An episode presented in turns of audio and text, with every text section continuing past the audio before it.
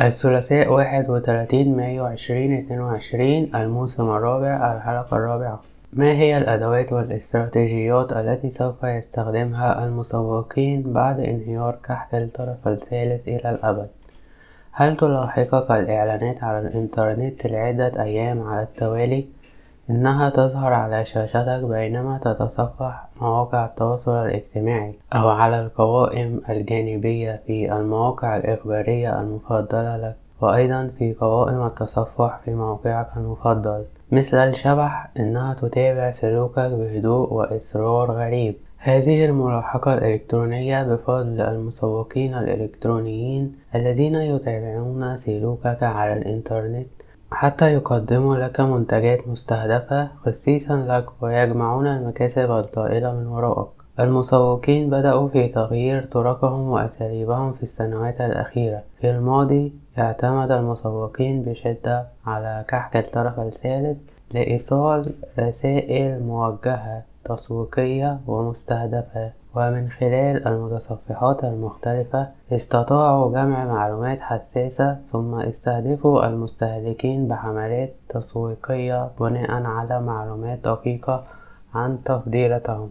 استخدام هذه الطرق أدى إلى عواقب وخيمة مثل كسر خصوصية العامة مما أدى بدوره إلى نقص الثقة بين الناس والمسوقين. يوجد سبب قوي يجعل الكثير من مستخدمي الإنترنت يمنعون الكحك من المتصفح حتى يومنا هذا. لحسن الحظ عالم التسويق الإلكتروني يتجه في اتجاه جديد. هذا العصر الجديد يركز على حماية خصوصية المستخدمين من خلال وسائل دعائية أقل تدخلا.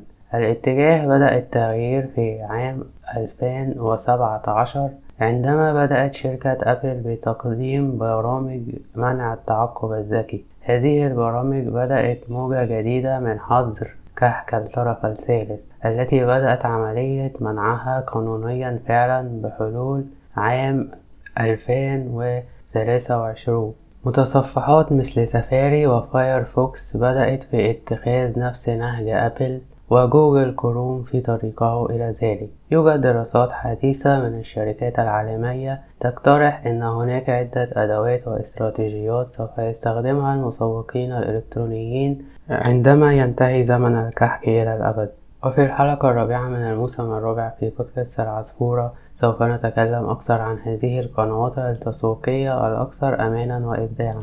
أولا التسويق السياقي الاستهداف السياقي ليس استراتيجية تسويقية جديدة ولكن البحث يقترح أنه سوف يعود بقوة في حين أن معظم الناس يخلطون بينه وبين الاستهداف السلوكي فإنه لا يتخذ قرارات بناء على بيانات المستخدمين. الإعلانات السياقية هي مخصصة للفئات المستهدفة ككل وليس كالأفراد. فهي مرتبطة بمحتوى الموقع والزوار مثلا الإعلان عن نوع من القهوة ربما يظهر على صفحة فيها وصفة لوجبة الإفطار أو إعلان عن شركة خطوط جوية ربما يظهر في القسم الخاص بالسفر في موقع جديد. وبالتالي الاستهداف السياقي يحمي خصوصية المستخدم في حين إنه يظل مرتبط باهتمامات المستخدم أيضا كما إنه يسمح بظهور الإعلانات بطريقة طبيعية بدون أن تكون مشخصة زيادة عن المطلوب.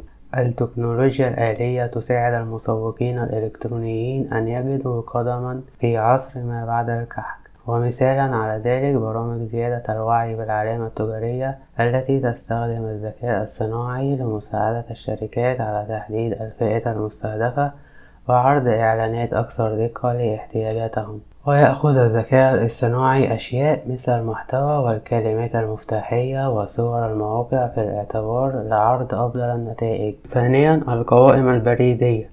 القوائم البريدية طريقة عظيمة وخالية من الكحك يستخدمها المسوقين الإلكترونيين للتفاعل مع الجمهور المشترك في الخدمة بالفعل.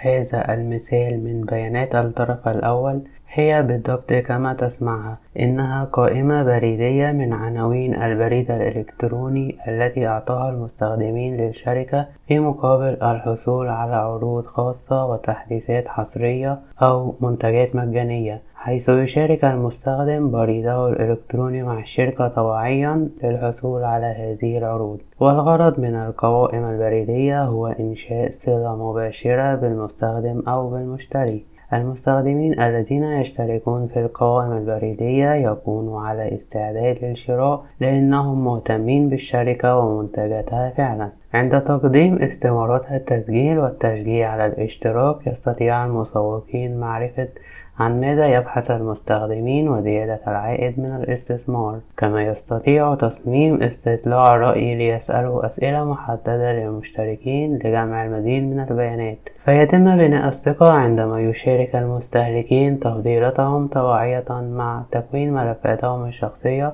بما يرونه مناسبا للمشاركة مع الشركات.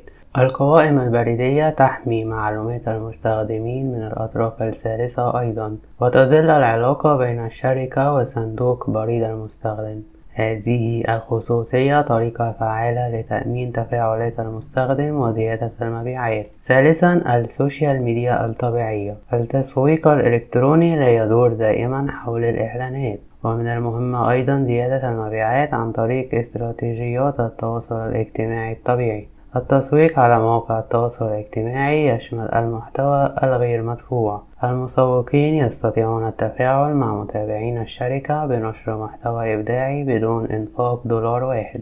إذا كيف تستطيع الشركات زيادة التفاعل بدون إعلانات موجهة؟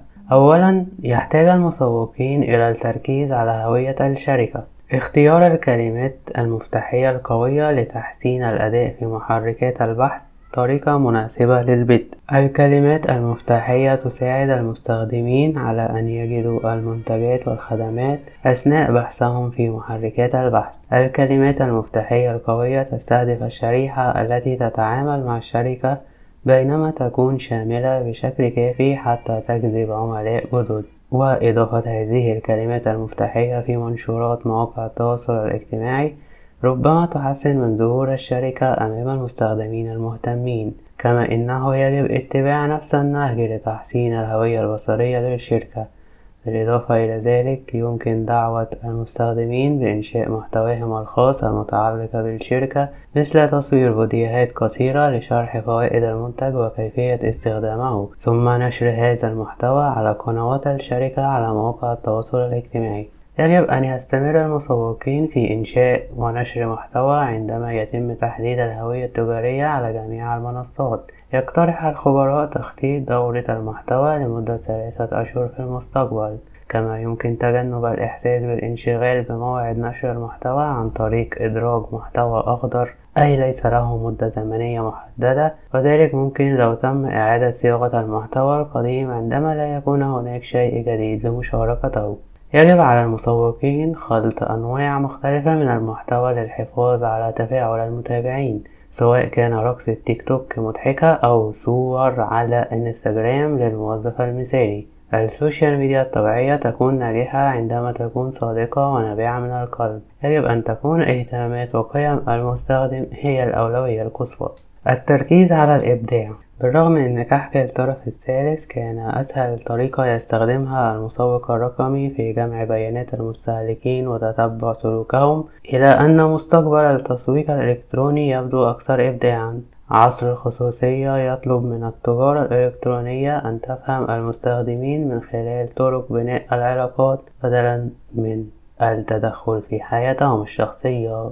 في حين أن المستخدم المتوسط يشاهد ما بين أربع آلاف إلى عشر آلاف إعلان في اليوم يوجد حاجة ماسة إلى قنوات جديدة مثل التي تكلمنا عنها لاستبدال هذا التتبع الإلكتروني القديم لبناء الثقة مع العملاء والسؤال ما هو كحك الطرف الثالث؟ كحك الطرف الثالث هو الترجمة العربية الحرفية لمصطلح third party cookies وهي ملفات يتم تخزينها على جهازك لتقوم بإرسال معلومات لطرف ثالث فيعرف نوع المتصفح والدولة ووقت الزيارة. وفي الفترة الأخيرة بدأت تجمع معلومات أكثر خطورة وحساسية. مما شكل خطر كبير على خصوصية المستخدمين. والأسوأ من ذلك هو أنه يوجد شركات سمسرة تجمع معلومات المستخدمين وتبيعها لأعلى سعر وتتهافت شركات الإعلان على هذه المعلومات لأنها تساعد على استهداف المستخدمين بعرض أكثر إغراء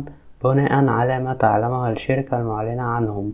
فيجمعون الأرباح الطائلة بينما تبقى البيانات الشخصية للمستخدمين في مهب الريح. وكحك الطرف الثالث هي الملفات التي تحتوي على الأكواد التي تسمح بنقل بياناتك وتتبع سلوكك على الإنترنت وتكون مخزنة على جهازك لمدة تطول عن تسعون يوما. شكرا لحسن الاستماع وإلى اللقاء في الحلقة القادمة يوم الجمعة الساعة الثامنة مساء بتوقيت القاهرة والتاسعة مساء بتوقيت مكة المكرمة. بعنوان الخبراء يكشفون لماذا يجب أن يتوقف الناس عن ترتيب الفراش في الصباح.